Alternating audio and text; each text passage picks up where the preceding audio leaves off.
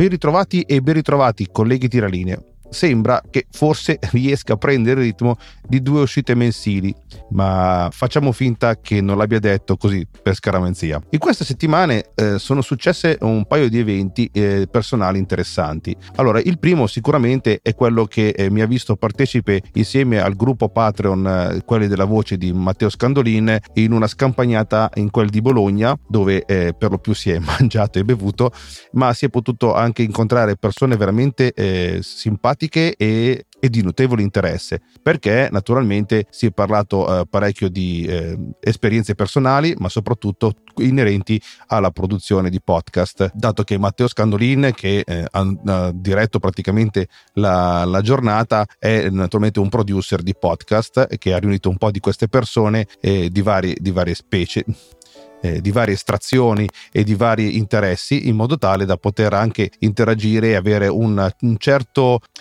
un certo eh, punto di vista comune in modo tale che uno si poteva fare anche da stimolo l'uno con l'altro. La giornata poi è stata veramente eh, generosa con noi perché naturalmente ci ha dato anche la possibilità di eh, camminare e esplorare un po' i portici di Bologna dato che per fortuna non ha piovuto e quindi abbiamo potuto eh, girare un po' come in una gita, gita scolastica. Tutta questa esperienza poi io la, la la racconterò sull'altro podcast che avete già sentito su questo canale che è focovol.it e lì potete trovare tutto quanto la cronistoria della giornata. L'altro incontro avverrà dopo che sarà uscito questo episodio e si tratterà dell'incontro del centesimo eh, episodio di eh, Organizzazione per Negati, di Matteo, sempre di Matteo Scandolin, Andrea Ciraulo e Valentina De Poli. Lì ci troveremo a Voghera, credo, eh, non so in quante persone, penso eh, intorno alla trentina o giù di lì, in modo tale da poter eh, fare una live a quanto pare eh, de, di, questa, di, questo episodio di questo podcast, che naturalmente ve lo consiglio e vi lascio il link in descrizione. E quindi, non so, so ecco, queste sono le uniche due notizie estemporanee al podcast che vi racconterò.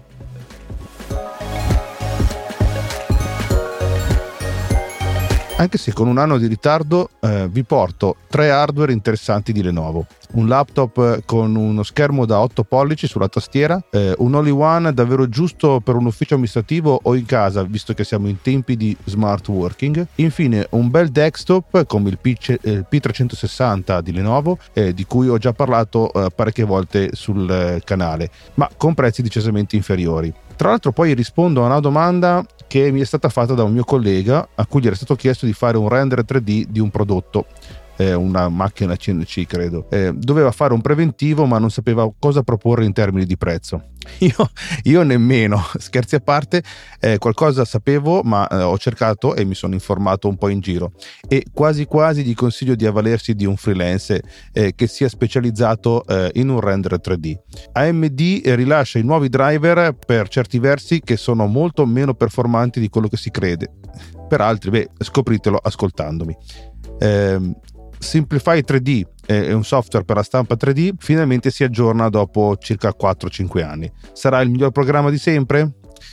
E come direbbe un Jobs di vecchia data, one more thing, eh, prendo al volo la notizia, eh, Apple aggiorna i MacBook 14 pollici e 16 pollici con i SOC M2 e M2 Pro, ma soprattutto anche il Mac mini. Seguitemi, mettete a posto le cuffie e ora della sigla!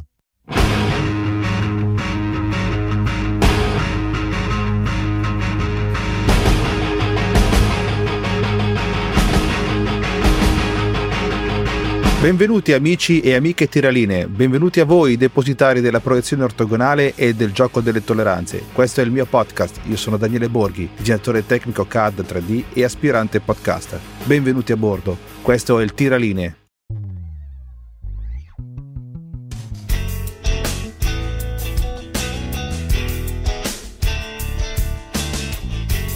Qualche settimana fa eh, un vecchio cliente mi ha chiesto quanto sarebbe costato il rendering di certi prodotti. Eh, stavo per rispondere con delle cifre che avevo già da un po' del mio catalogo. Per fortuna mi sono accorto della data di emissione di quel preziario. Era la fine del 2016, cioè ben sei anni fa. Come potete immaginare ho preso un po' di tempo e sono corso ad aggiustare i prezzi Questa occasione però mi ha dato il gancio per un argomento che ti potrebbe interessare, o meglio una domanda che potresti sentirti rivolgere come professionista. Eh, quanto costa il rendering di prodotti 3D per la progettazione? Sappiamo che allora, nel mondo digitale moderno di oggi eh, i clienti hanno sempre più ragione purtroppo e quindi raggiungere l'approvazione de- dei propri preventivi è diventato un po' complicato. Eh, non ci sono santi in paradiso che tengano. Il primo e più importante passo da compiere è stabilire una solida presenza online e sviluppare un catalogo di prodotti accattivanti.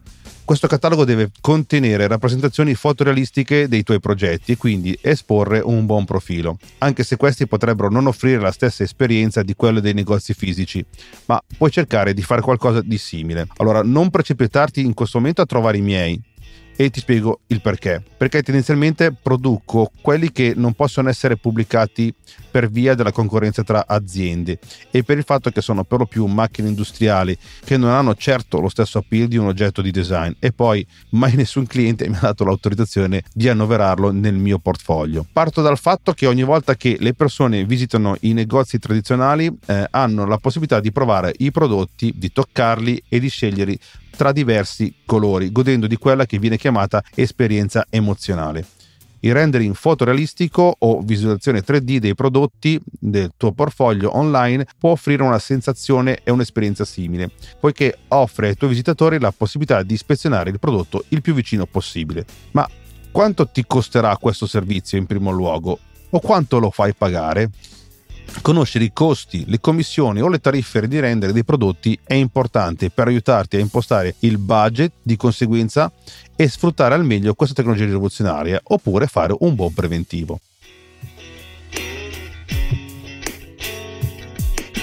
Ma innanzitutto partiamo dal domandone. Che cos'è il rendering fotorealistico 3D?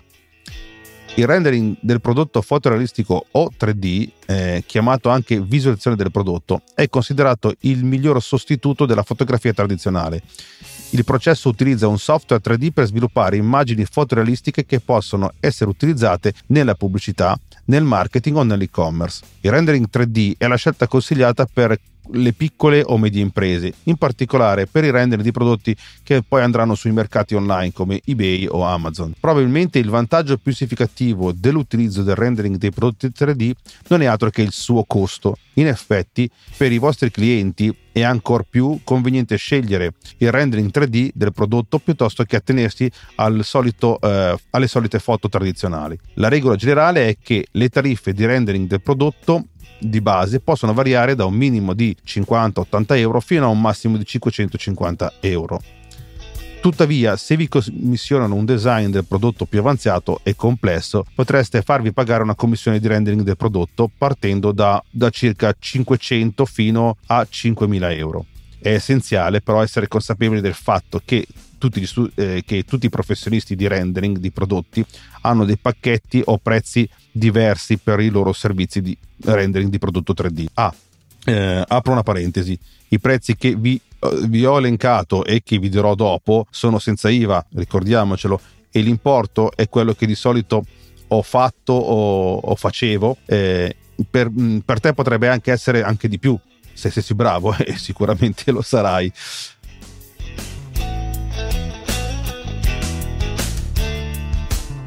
Come sai, i computer oggi sono diventati più veloci ed efficienti e i programmi di, soft, di, software sono diventati anche più intelligenti dei computer a volte, il che ha reso il rendering più conveniente che mai. Per quanto riguarda il costo, e la qualità, eh, non si tratta solo di cercare qualcosa di elegante o di selezionare l'opzione più costosa. Allo stesso modo non è nemmeno l'opzione migliore scegliere un'opzione di rendering del prodotto più economica.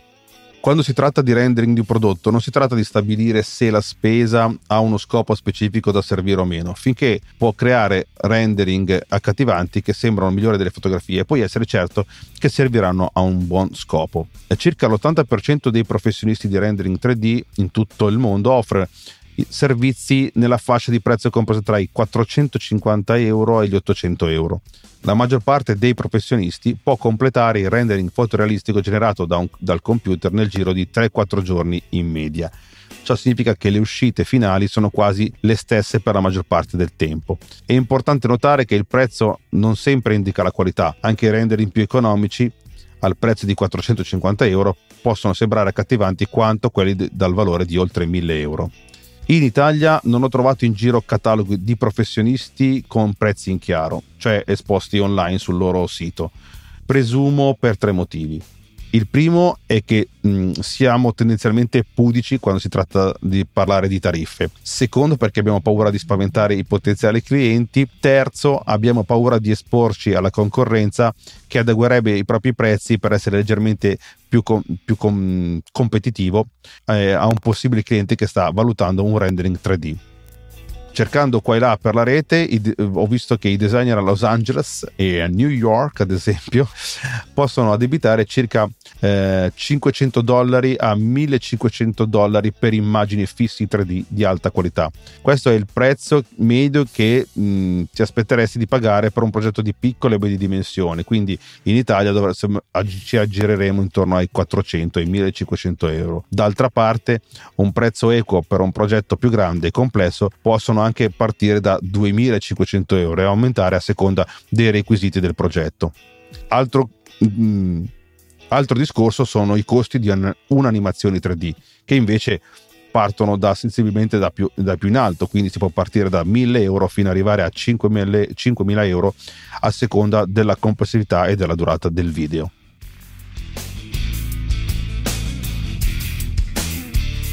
Passiamo a una rapida carrellata di strategie che possono essere utilizzate per valutare i prezzi dei propri servizi. Il primo è sicuramente per immagine. In base al suo nome puoi facilmente eh, capire in che cosa consiste la strategia per immagine. L'azienda ti addebiterà un prezzo fisso per immagine, l'azienda o il professionista. Il più delle volte questo prezzo eh, per immagine viene ridotto a seconda del numero di immagini necessarie. La strategia di prezzo più comune è adatta a progetti più piccoli. Ad esempio, la resa di base di una sedia potrebbe non differire molto da un progetto all'altro, a condizione che non siano richiesti dettagli aggiuntivi. Alcuni professionisti fanno pagare di più per una sola immagine, a volte a causa del tempo necessario per impostare la scena di rendering. Il secondo è quello, la seconda strategia è quella per progetto la strategia eh, di prezzo per progetto è consigliata per quelli mh, più grandi e complessi, che richiedono più immagini. Si tratta di progetti commerciali e il preventivo è personalizzabile dopo che tutti i dettagli sono stati chiariti tra le parti coinvolte. Questa strategia di prezzo, eh, con questa tra- con questa strategia di prezzo potresti beneficiare di uno sconto sul volume a seconda di quante immagini hai bisogno e quanto tempo impiegherai per il progetto.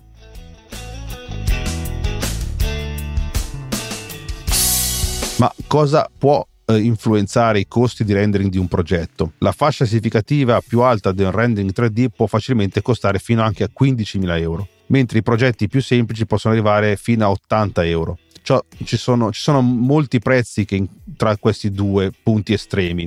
Eh, ma cosa li determina? Cosa, eh, qual è il prezzo giusto per il pro- proprio progetto? Lo so, a volte eh, ve lo dice uno che è nell'indecisione fino all'ultimo e considerare tutti questi fattori può sembrare abbastanza deprimente, opprimente. Eh, cosa, eh, cosa, rende un rendering particolarmente più costoso mentre altri sono più economici per un budget? Eh, esistono molti fattori diversi che possono influenzare i tassi di rendering del prodotto, inclusi i questi, i seguenti. Allora, abbiamo eh, i tipi specifici di modelli 3D allora, modelli più complessi aggiungeranno più euro alla tua fattura finale. I tuoi costi saranno anche più alti se il tuo modello deve essere realizzato da zero. La buona notizia è che molti servizi di rendering di prodotti 3D hanno già versioni Barebone eh, di modelli 3D, il che non è solo conveniente ma può anche ridurre la durata del progetto. Ma che diavolo è una versione Barebone? Non è altro, non è un piccolo PC, eh, non intendiamoci ma viene definita una versione Barebone di un modello 3D, un modello simile al progetto da eseguire, ma in versione simile o molto più grezza. Un altro fattore che può influenzare eh, il costo di un rendering 3D è l'estetica di accompagnamento. tutti i prodotti sono unici, eh, quindi sono, con vari componenti che ne costituiscono l'immagine complessiva il design del tuo prodotto è facile o difficile da replicare. Eh, tirare fuori eh, ed evidenziare alcune parti del prodotto potrebbe richiedere diverse ore di lavoro a seconda della sua complessità. Se ci sono progetti più complessi, aspettati anche che richiedono anche più tempo e quindi a lungo termine costeranno anche di più. Ci sono anche i costi degli strumenti di rendering utilizzati, a seconda della tipologia del prodotto ci sono anche hardware e software specifici che vengono utilizzati per lo sviluppo del rendering. Sia l'hardware che il software possono influenzare il prezzo, di, il prezzo dei servizi rendering. Per questo, per quanto riguarda il software, eh, una, eh, un professionista può utilizzare strumenti di rendering di prima qualità in grado di creare rendering più fotorealistici. L'hardware può includere varie macchine, schede grafiche o processori veloci. L'acquisizione e l'aggiornamento di tutti questi dati richiederà un investimento significativo da parte del professionista. Alcuni di questi costi verranno quindi poi trasferiti anche ai clienti. Un altro fattore è la complessità del rendering. Alcuni modelli di prodotti 3D richiedono più lavoro e tempo rispetto ad altri a causa delle loro trame, delle geometrie più complesse, che aumenteranno i costi di progetto. Ad esempio, un semplice sgabello in legno è molto più facile da realizzare rispetto a un telaio di trasporto a rulli. Fondamentalmente, un prodotto più complesso si, tradu- si traduce in un prezzo più alto per il rendering. Abbiamo anche la post produzione che può dare un tocco finale e aiutare a smussare i bordi irregolari per creare un aspetto più fotorealistico.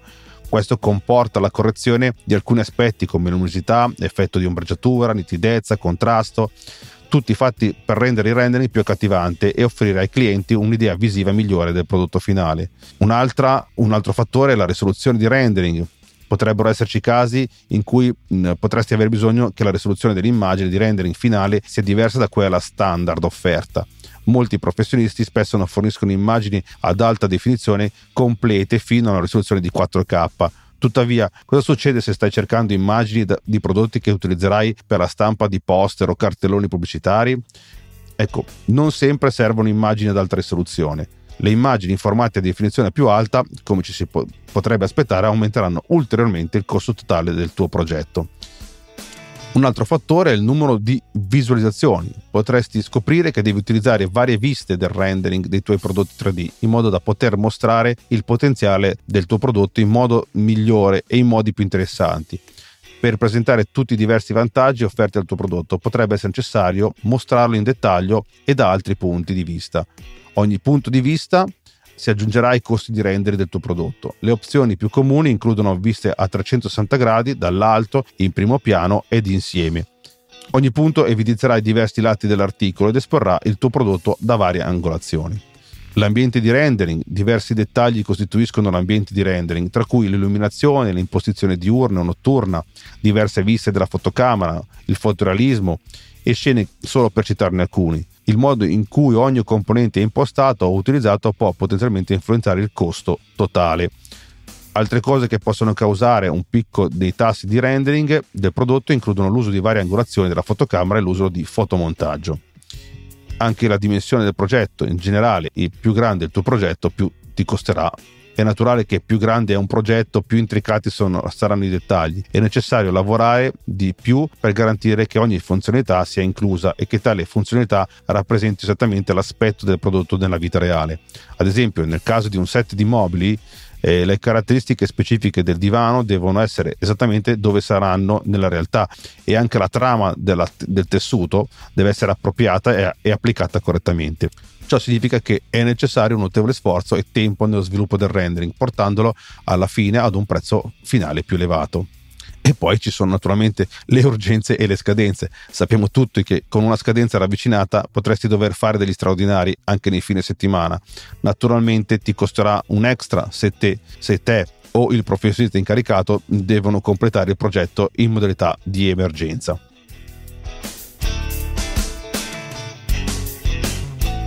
Come puoi vedere, i costi di rendering dipendono da vari fattori, come la qualità, la complessità del servizio di cui hai bisogno o puoi, off- o puoi offrire. Tuttavia, la buona notizia è che ci sono ancora molti modi per risparmiare denaro e ridurre il costo totale del tuo progetto o della tua fattura.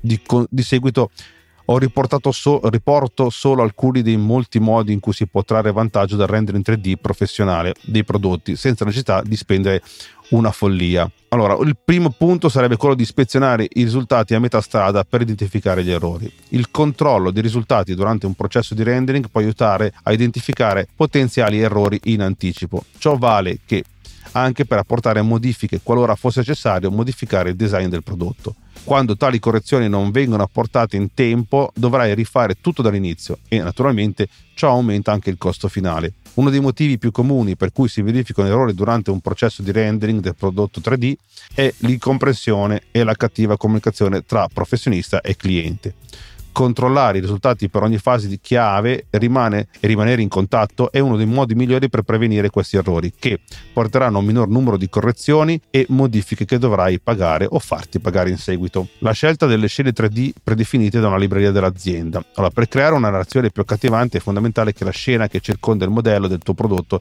si senta e appaia organica. Trovare room set personalizzati per questo scopo particolare può essere spesso può diventare costoso.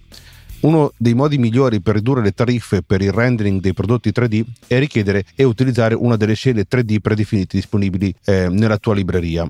La maggior parte dei professionisti dispone di un database propri o online di sfondi già pronti. Questi room set vengono addebitati a un prezzo fisso. L'utilizzo di queste scene già pronte abbasserà rapidamente le tariffe di rendering dei prodotti 3D, poiché non sarà necessario spendere soldi per creare qualcosa fatto da zero.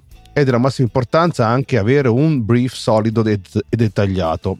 Senza questo il professionista perderà più tempo nella ricerca di materiali di riferimento, aumentando automaticamente i costi di rendering. Mettere insieme una descrizione bella e completa di un prodotto con il maggior numero di dettagli possibile nelle specifiche facilita il lavoro, abbattendo così i costi. Assicurati che tutti gli aspetti chiave come la trama, le idee di sfondo, la mancanza della presenza di riflessi, l'atmosfera e l'illuminazione siano tutti indicati eh, dovresti anche assicurarti di specificare lo scopo dell'immagine, il formato file preferito e la risoluzione richiesta. Tutte le specifiche di progettazione devono essere annotate nei progetti, negli schizzi e nelle foto se è possibile. Evita di affrettare il progetto per evitare più revisioni. Eh, come altri processi creativi, il rendering di prodotti 3D di alta qualità richiederà sempre una certa quantità di tempo e fatica. Nonostante la disponibilità di tutti i giusti tipi di strumenti e risorse, ci vorrà comunque un minimo almeno, lasciatelo respirare il povero professionista, almeno di 24 ore per eseguire il rendering di un'immagine di design di un prodotto di alta qualità. Anche se comprensibilmente vorreste che il lavoro fosse terminato nel minor tempo possibile, soprattutto se paghi i costi di rendering dei design designer allora. Potrebbe essere anche controproducente se affretti il tuo progetto. Spesso i progetti affrettati comportano più revisioni, consumando in definitiva più tempo e più denaro a lungo termine. Per assicurarti che ciò non accada a te, evita di richiedere modifiche all'ultimo minuto. Contrariamente alla credenza comune, non è necessario ricominciare da zero per creare un ottimo modello 3D da vendere per il tuo prodotto. La maggior parte dei professionisti ed esperti che lavorano su diversi progetti hanno modelli 3D esistenti che vanno da una qualità inferiore a una qualità superiore. Puoi facilmente acquistare questi modelli a una tariffa fissa e personalizzarli di conseguenza per generare rendering di prodotti di qualità superiore e più unici. Questo può tornare particolarmente utile se hai solo design semplici e ti aiuterà a ridurre significativamente i costi di rendering del tuo prodotto, poiché il professionista non deve perdere tempo a costruire un nuovo modello da zero.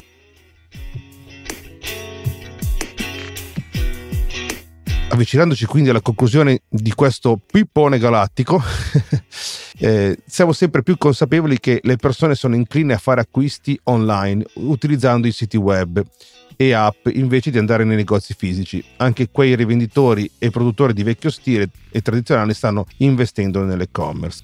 Ci vuole molto per distinguere in mezzo alla concorrenza spietata, soprattutto per quanto riguarda le immagini la fotografia del prodotto può essere un'impresa costosa a causa del trasporto e dei servizi fotografici richiesti, mentre il rendering di un prodotto 3D è diventata la scelta più semplice. La parte difficile è che questi servizi tendono ad avere costi diversi. I costi del progetto del rendering 3D possono dipendere da vari fattori, come parlato precedentemente. Il più delle volte le tariffe variano in base alle tue esigenze specifiche. Ci sono momenti in cui le tue richieste potrebbero essere più dirette e richiedere meno tempo e fatica, aiutandoti a non andare oltre il tuo budget. Nel frattempo potresti cercare immagini con aspetti più unici che richiedono più impegno e tempo per sviluppare qualcosa di eccezionale. Come previsto, questo ti farà aumentare i tuoi costi. In generale, il rendering di prodotti 3D non è veramente economico. Per fortuna, le commissioni per il rendering di prodotti 3D non devono lasciarvi senza un soldo in tasca finché lavori con il professionista giusto puoi aspettarti migliori ritorni sull'investimento e ottimi risultati che andranno a beneficio della tua attività a lungo termine.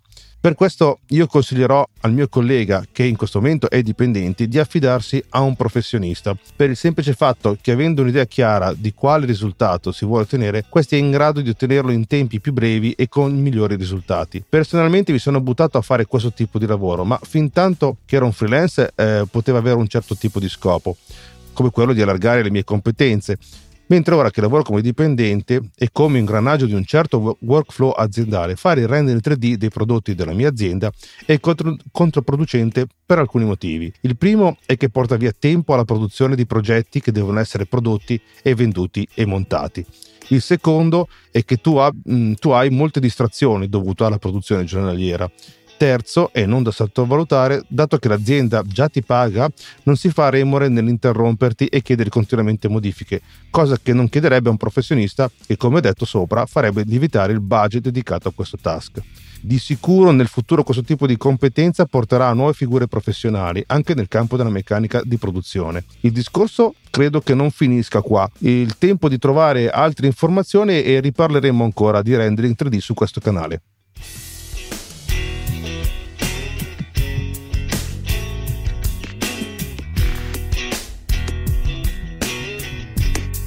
Allora, ammetto di essere parecchio in ritardo. Lenovo ha presentato dei nuovi laptop ThinkBook, credo a fine gennaio 2022 e ora siamo a fine gennaio 2023, particolarmente in ritardo. Oltre a questi portatili ha presentato anche un nuovissimo sottomarchio desktop eh, e degli accessori complementari. Abbiamo quindi il nuovo ThinkBook Plus generazione 3 che introduce una novità assoluta nel settore. Ha un display primario da 17,3 pollici ultra wide con delle proporzioni 21 decimi e un innovativo schermo secondario da 8 pollici nella tastiera. Lo so che vi porto solo e sempre computer Lenovo, il vero è che potrei portarvi anche dei Dell, degli Acer o HP, ma non mi piacciono, troppo plasticosi, insomma non, so, non fanno per me e non mi ricordano i Mac tra l'altro. eh, mi piacciono più i computer Lenovo eh, che vengono naturalmente come ho detto prima i bellissimi computer Apple. Tornando però a noi, eh, come lo stato per il P360 Ultra che ho più volte menzionato nel podcast, eh, Lenovo ha anche presentato un tipo di desktop che si rifà alle workstation serie P. C'è il Think Center NIO che offre alle aziende o ai professionisti una più ampia selezione di soluzioni eh, di elaborazione fissa adattabili, senza dimenticare però le alte prestazioni. Tutti i PC sono basati su CPU Intel di dodicesima generazione ed eseguono Windows di 11 Pro. Partiamo dal ThinkBook Plus generazione 3 alzi la mano quale tiralinea non vuole avere maggior spazio sullo schermo. Di solito questo richiede il collegamento di un secondo display che in genere non è portatile. Il ThinkBook Plus generazione 3 eh, cambia questa situazione introducendo il primo laptop da 17,3 pollici nel settore, che però non è proprio vero, visto che nel 2008-2009 circa Apple aveva in, in produzione un MacBook Pro da 17 pollici ma la particolarità in questo laptop è la presenza di un display LCD secondario a colori da 8 pollici che è integrato nella tastiera. lo schermo è un ultra wide eh, con una proporzione 21 decimi e che è la visualizzazione principale, quindi già offre uno spazio veramente grosso per sfruttare il layout snap di Windows 11 ma l'aggiunta di un secondo display abilitato al tocco con penna digitale integrata eh, presenta nuovi scenari produttivi. Eh, quali sono? Eh, le buttiamo lì a caso qualche d'uno. Eh, gli strumenti secondari delle applicazioni possono quindi essere visualizzati sul secondo display liberando la schermata principale per la creazione. Possiamo utilizzarlo per la collaborazione più coinvolgente con conferenze a tutta larghezza sullo schermo principale aggiungendo una finestra di chat sul secondo display o una funzione block note per prendere appunti durante le riunioni online eh, può essere utilizzato come tavolo da disegno per modificare o perfezionare delle immagini. La penna digitale integrata con plugin Color King Plus di UFRO eh, consente una corrispondenza dei colori più rapida e accurata. Cattura il colore praticamente da qualsiasi superficie con la penna e trova immediatamente il pantone più vicino può, possiamo utilizzarlo come una, una, funzionalità a cascata che è molto utile durante la modifica dei documenti, in quanto le pagine di origine possono estendersi dalla visualizzazione principale, dallo schermo principale, al secondo schermo. Lo possiamo usare anche come una specie di Magic Launcher, dove posizionare le icone delle applicazioni utilizzate più frequentemente per un accesso molto più rapido. Eh, naturalmente la funzione più eh, basica è la funzione della calcolatrice, che quindi rende la navigazione dei fogli di calcolo o applicazioni finanziarie un, eh, un gioco da ragazzi. Il lancio di gruppo può anche essere configurato per aprire automaticamente la calcolatrice quando si avvia un foglio di calcolo. Eh, oppure possiamo utilizzarlo come il mirroring dello smartphone migliorando il multitasking e la sinergia tra dispositivi. Naturalmente qua si parla di eh, smartphone Android. In termini di tecnologia e design, il ThinkBook Plus generazione 3 è un laptop ad alte prestazioni è alimentato da processori Intel Core serie H di dodicesima generazione fino, eh, e supporta fino a 32 GB di eh, memoria RAM DDR5 e naturalmente lo storage arriva fino a 2 TB come SSD. Non è sicuramente però un laptop da tiralinea puro, dato che il reparto grafico si basa su una GPU integrata Intel Iris Xe. Rapidamente eh, le caratteristiche del ThinkBook sono quindi un display da 17 pollice 3, 21 decimi eh, ultra wide, quindi la risoluzione parliamo di 3072 x 1440 pixel a 120 Hz, abbiamo una luminosità di 400 nits e il 90% rapporto schermo-corpo con un Dolby Vision eh, e supporto alla Blue Light Light Abbiamo poi un secondo display LCD uh, touch eh, in vetro da 8 pollici con risoluzione 800 x 1280 pixel. Abbiamo poi una penna digitale integrata con il plugin Color King Plus che consente ai produttori di eh, contenuti creativi di accedere ai colori pantone più recenti da 16 librerie diverse il pulsante di accensioni è eh, con il lettore di impronte digitale integrato, abbiamo anche una telecamera a infrarossi Full HD eh, con otturatore fisico per la privacy, il reparto eh, audio quindi è fatto dalla Harman Kardon eh, con Dolby Atmos, la connettività è, viene, utilizz- eh, viene, utilizzato un WiFi 6E e la tastiera per fortuna eh, non, non, indifferente perché su molti PC non c'è, è retroilluminata e il clickpad è in vetro. Altro eh, computer di nota in questa presentazione è, come ho detto prima, eh, la, eh, questo Think Center Neo che offre un design elegante e molto minimale eh, con un look veramente eh, contemporaneo. Ci sono tre modelli di questa gamma Neo, tutti alimentati da processori Intel Core di dodicesima generazione abbiamo il Think Center Neo 70T, il Think Center 50S e il Think Center Neo 30A da 24 pollici. Partiamo dal Think Center Neo 70 che è il modello Tower progettato per soddisfare le esigenze di creatori di contenuti ad alte prestazioni e sviluppatori o tiralinee come noi. È dotato di memoria DDR5 fino a 128 GB, può eh, montare una GPU Nvidia GeForce RTX 3060 Ti Ti che offre il vantaggio della piattaforma Nvidia Studio e 2 TB di hard disk e 1 TB di SSD Abbiamo poi una funzione che viene chiamata lo Smart Cable che collega istantaneamente due dispositivi informatici mentre li si gestisce contemporaneamente all'interno di un solo schermo. Quindi porta veramente il multitasking a un altro livello. Utilizzando poi una funzione eh, interna chiamata Smart Storage di Neo 70T è facile anche eseguire automaticamente il backup dei dati in modo sicuro e accedervi da più dispositivi. Abbiamo poi il secondo eh, desktop che si chiama il Think Center Neo 50S. ha un fattore di forma molto ridotto, molto simile a quello del P360, quindi è un salvaspazio praticamente, ed è certificato EPIT Gold per l'efficienza energetica e ha un Intelligent Cooling Engine che non viene poi descritto a cosa serve. Tra le altre cose utilizza uh, l'ultra low noise che eh, promette veramente prestazioni silenziose. Il tipo di, di, di, hardware è lo stesso del NIO 70, eh, quindi è molto molto appetibile. Abbiamo poi il Think Center Neo 30 da 24 pollici, che è un desktop collaborativo all-in-one con, eh, con, un monitor da 23,8 pollici eh, con 16, a 16 noni, eh, audio Harman Kardon e una webcam retrattile. È focalizzato sulla fornitura Office altamente produttiva e di un'esperienza eh, di call conference più intelligente.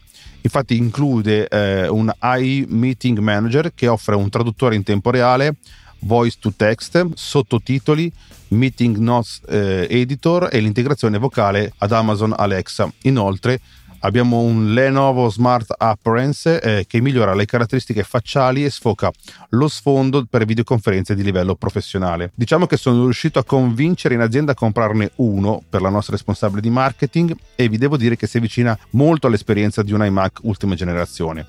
Ha un buon monitor e cosa non da poco è gratuitamente silenzioso.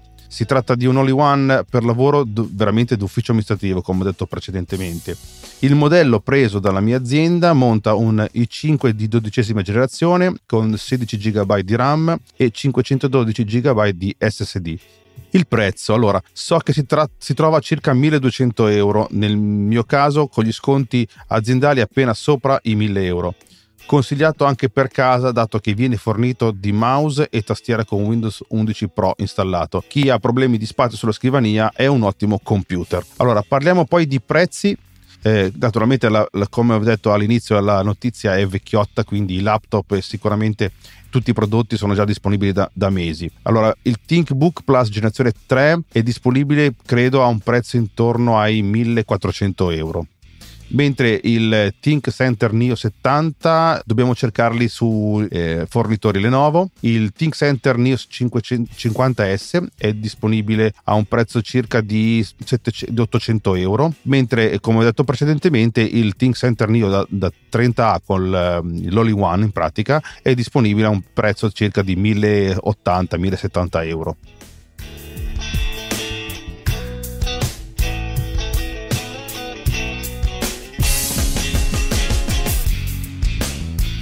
A ottobre 2022 AMD ha lanciato un nuovo driver grafico professionale che si dice fornisca un importante miglioramento delle prestazioni CAD e altre applicazioni 3D che si basano sulle API eh, grafiche OpenGL. Ciò include anche Dassault System SolidWorks, Autodesk Maya, Trimble SketchUp e McNeil Rhino. Il driver progettato funziona con le GPU Radeon Pro di generazione attuale e precedente. AMD ha rilasciato dati sulle prestazioni che mostrano guadagni che vanno dallo 0% al 115% nel benchmark SpecView Perf 2020 i test iniziali dei laboratori di eh, AEC Magazine, eh, da cui ho preso le notizie, hanno dimostrato che i guadagni in termini di prestazione possono essere ancora maggiori, quasi il 300% più veloci del software di visualizzazione Autodesk VRED Professional 2023 e oltre il 200% più veloci in SolidWorks 2022. Tuttavia, gli stessi test mostrano che le prestazioni possono anche diminuire. Questo può essere con alcune applicazioni, quando si utilizzano modelli di grandi dimensioni che non si adattano completamente alla memoria della GPU o con GPU particolarmente vecchie come la Radeon Pro VX 5100.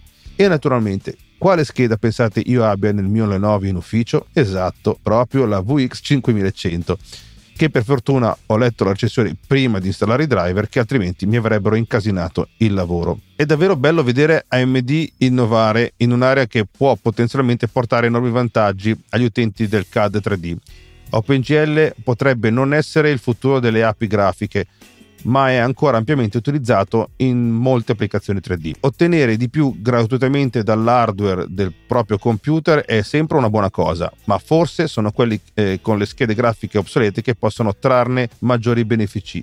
mentre eh, i test eh, mostrano che la Radeon Pro VX 5100 di 6 anni fa circa rallenta in SolidWorks quando si utilizza il nuovo driver, la precedente generazione di Radeon Pro, la V5500, ottiene invece eh, nuove prospettive di vita e alcuni set di dati in cui la GPU in precedenza potrebbe aver faticato a tenere il passo, il nuovo driver potrebbe trasformare una viewport instabile in una molto più fluida, rendendo molto più facile posizionare i modelli 3D sullo schermo e offrendo un grande aumento di produttività.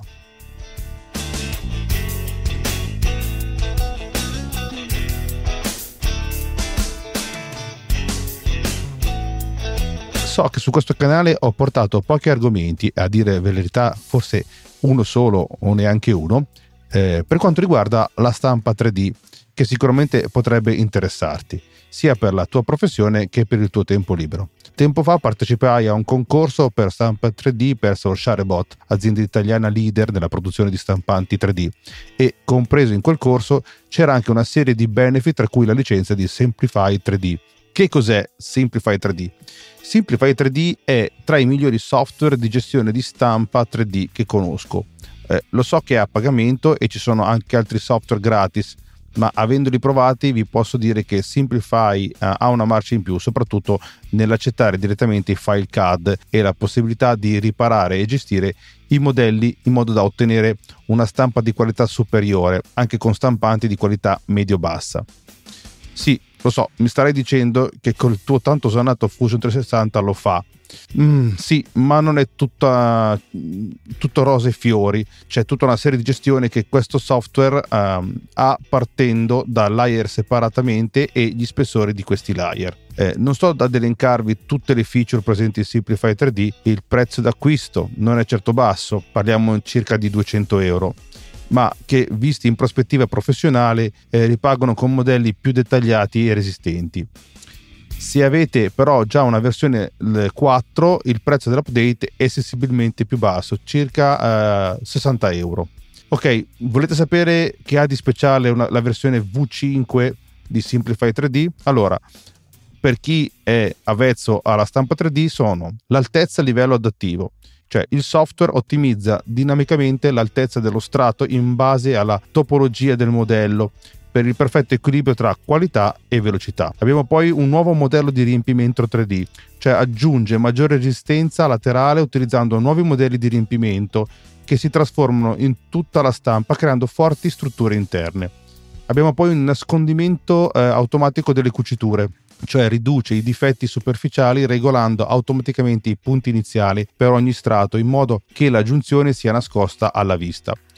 Abbiamo poi una nuova densità di riempimento dinamica, quindi è stato aumentato dinamicamente la densità di riempimento vicino alla parte superiore della parte per migliorare le superfici superiori e ridurre l'utilizzo di materiale. Abbiamo poi il supporto a Space Mouse e a CAD Mouse di 3D Connection visto che ne abbiamo già parlato qualche episodio fa, il supporto a questi device sicuramente porta una gestione del pezzo migliore.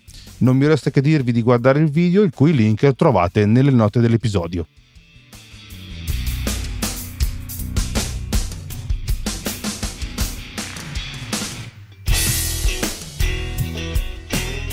One more thing, diceva il compianto Steve Jobs quando voleva presentare a sorpresa un'altra meraviglia Apple nei suoi famosi keynote.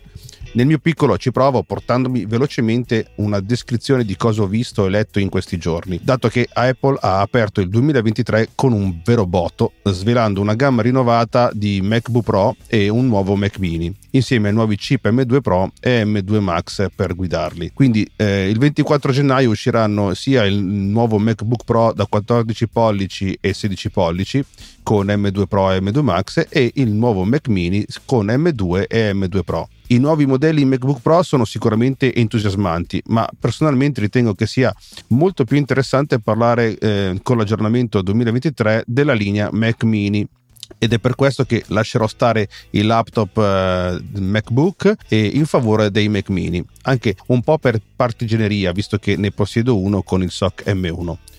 Eh, Quando Apple ha presentato il suo chip M1 eh, nel 2020 e, e con il Mac mini è stata veramente una piccola rivoluzione nell'informatica. Il chip M1 ha ridefinito ciò che eh, ci aspettiamo da un Mac in termini di prestazione e ha consentito ai MacBook eh, di raggiungere nuovi livelli di efficienza energetica.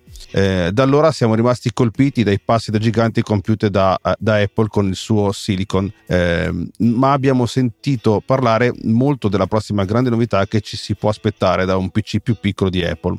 Ora ci è stato dato un assaggio di cosa aspettarci dal Mac mini 2023 e sembra essere ancora più economico più performante del suo predecessore e eh, che era già un punto debole in termini di prezzo per le prestazioni.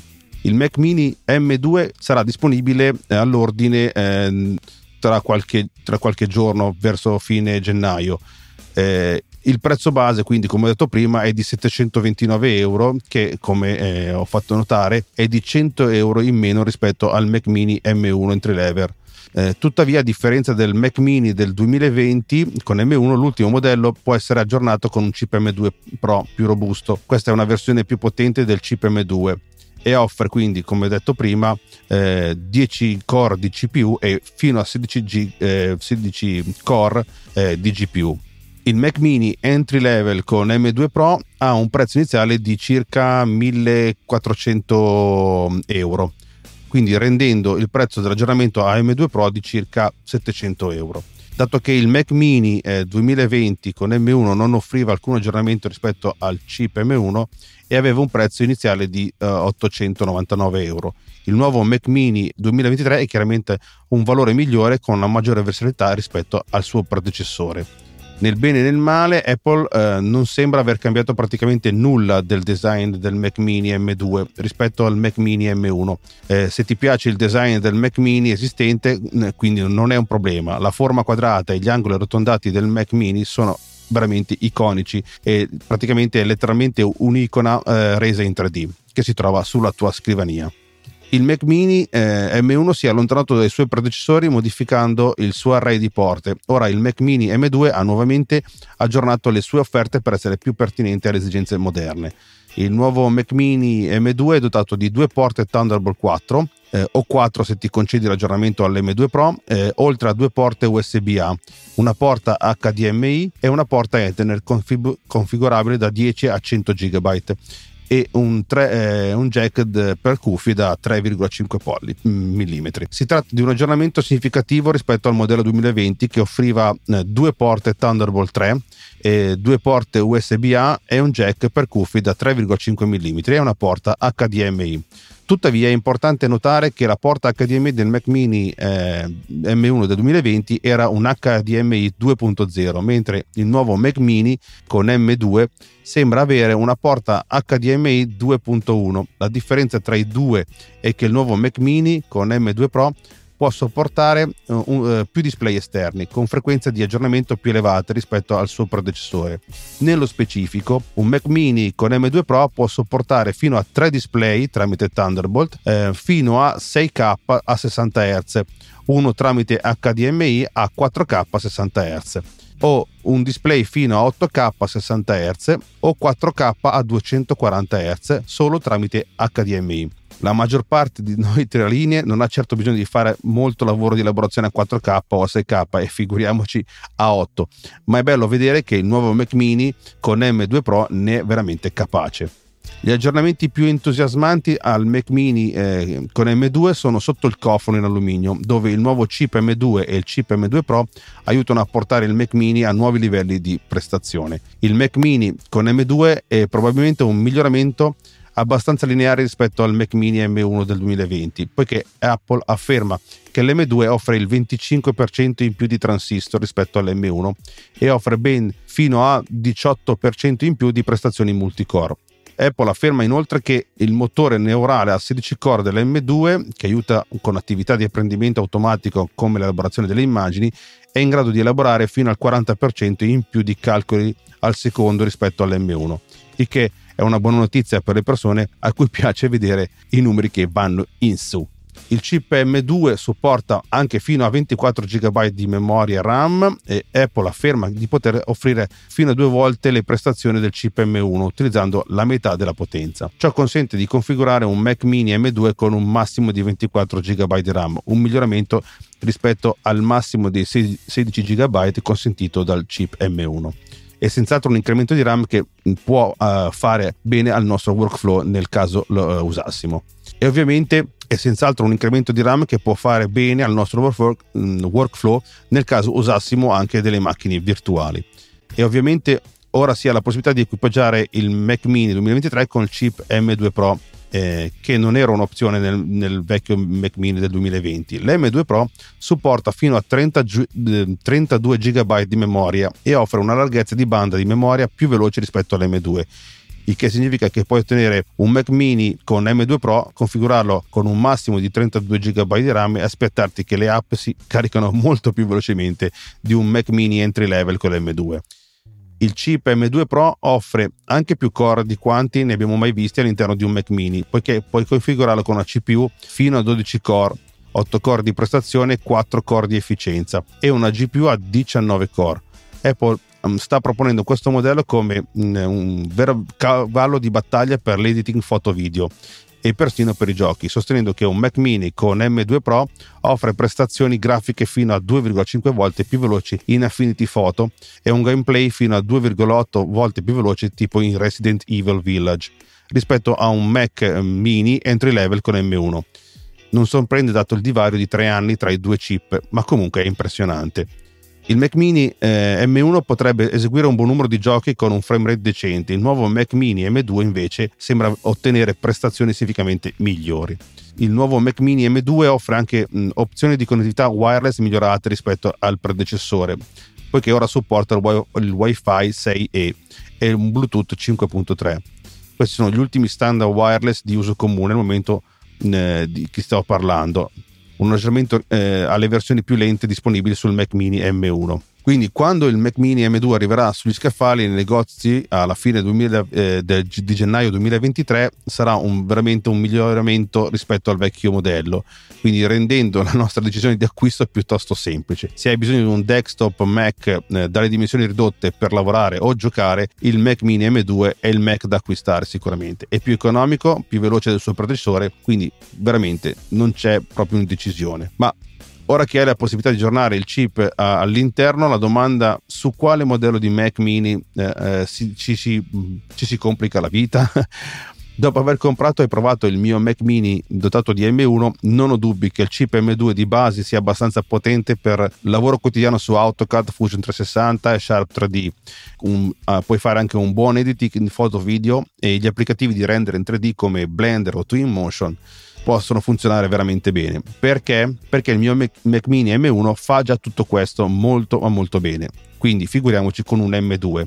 Sulla base di ciò però mi aspetto che invece l'M2 Pro renda il Mac Mini eh, 2023 una workstation più capace, eh, eh, consentendoci di fare di più e con risoluzioni naturalmente più elevate rispetto a qualsiasi altro Mac mini eh, mai prodotto. Dobbiamo solo vedere se l'esborso di 700 euro in più serva veramente al nostro scopo. Ad oggi il Mac mini M2 Pro costa circa 1580 euro. Eh, il prezzo si fa importante, ma abbiamo sicuramente più CPU, GPU e già si parte con 16 GB di RAM. Forse se si ha la possibilità un leggero sacrificio potrebbe ricompensarti con delle prestazioni da workstation CAD vere e proprie.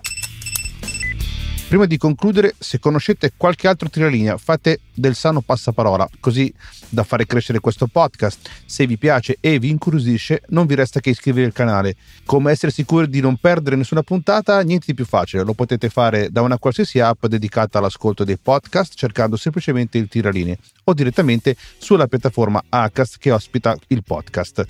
Eh, potete commentare o lasciare suggerimenti su altri argomenti nei commenti del blog nella mia casa digitale che trovate all'indirizzo www.fokewolf.it. Qui potete seguire anche altre notizie che non trovano spazio nel podcast. Tra l'altro ci saranno scorci di vita un po' più privata e anche l'altro podcast. Se volete potete lasciare una recensione su iTunes che certo non mi schifa e non dimenticate le stelline su Spotify Puntata un po' più lunga del solito, eh, ma mi è sembrato doveroso parlare in maniera approfondita a una domanda che sì, certo, potevo chiuderla in 5 minuti, ma mm, invece l'argomento del rendering 3D in campo produttivo è particolarmente nuovo e ancora un po' inesplorato. Lo dico con cognizione di causa, dato che mh, mm, mi ero messo uh, in gioco in, in questo ambito eh, poco prima di diventare dipendente. E anche da dipendente ho provato a proporre questo tipo di presentazioni e di lavori che al momento viene vista un po' come una mera esposizione di muscoli il, il, risultato è stato un po' deludente, almeno vabbè, io ci ho provato. Eh, nonostante il mercato sia agli inizi, ci si può trovare eh, al, al, posto giusto nel momento giusto. Eh, ancora nelle aziende eh, più votate alla produzione pura, come dove lavoro io, il rendering 3D eh, della propria produzione è vista eh, sempre come una dimostrazione marchettara che poco si sposa un po' con il macismo produttivo vero e proprio o la miopia che colpisce purtroppo la maggior parte dei CEO delle aziende che vedono questa pratica eh, questo lavoro è una spesa e non un plus. Io sono dell'idea che chi di voi eh, tiralinea riesca a saltare su questo treno sicuramente può trarre un beneficio futuro eh, per la propria carriera. L'importante è non venire eh, fagocitati dall'ansia di produzione della propria azienda o del proprio lavoro e incontrare qualche CEO eh, o qualche cliente con una mentalità aperta. Difficile da trovare, ragazzi. Lenovo fa dei bei computer, credetemi, mm, uso, lo uso e mi piacciono. Non mi pagano. E sì, sì, ci ho provato, ci ho provato con la società che affitta i PC dell'azienda per cui lavoro, ma non mi è andata molto bene, infatti eh, mi hanno chiesto dei numeri, ma, ma sicuramente non sono Riccardo Palombo. A proposito di Riccardo Palombo, eh, vi lascio eh, in descrizione il link del suo video che naturalmente ha avuto la fortuna di provare il ThinkBook Plus generazione 3. Il nuovo Mac mini è veramente una bomba. Il form factor che ha eh, e tutta la potenza fa sembrare il mio Mac mini M1 un pezzo di antiquariato, ma me lo tengo stretto perché nonostante tutto è un computer da avere, silenzioso, potente e mangia veramente poca energia. Allora, le quattro porte Thunderbolt dell'M2 Pro fanno gola, ma mi sono attrezzato con altro e forse sarà un argomento di qualche altro episodio. E con questo chiudiamo eh, la lunga puntata e lunga vita e prosperità.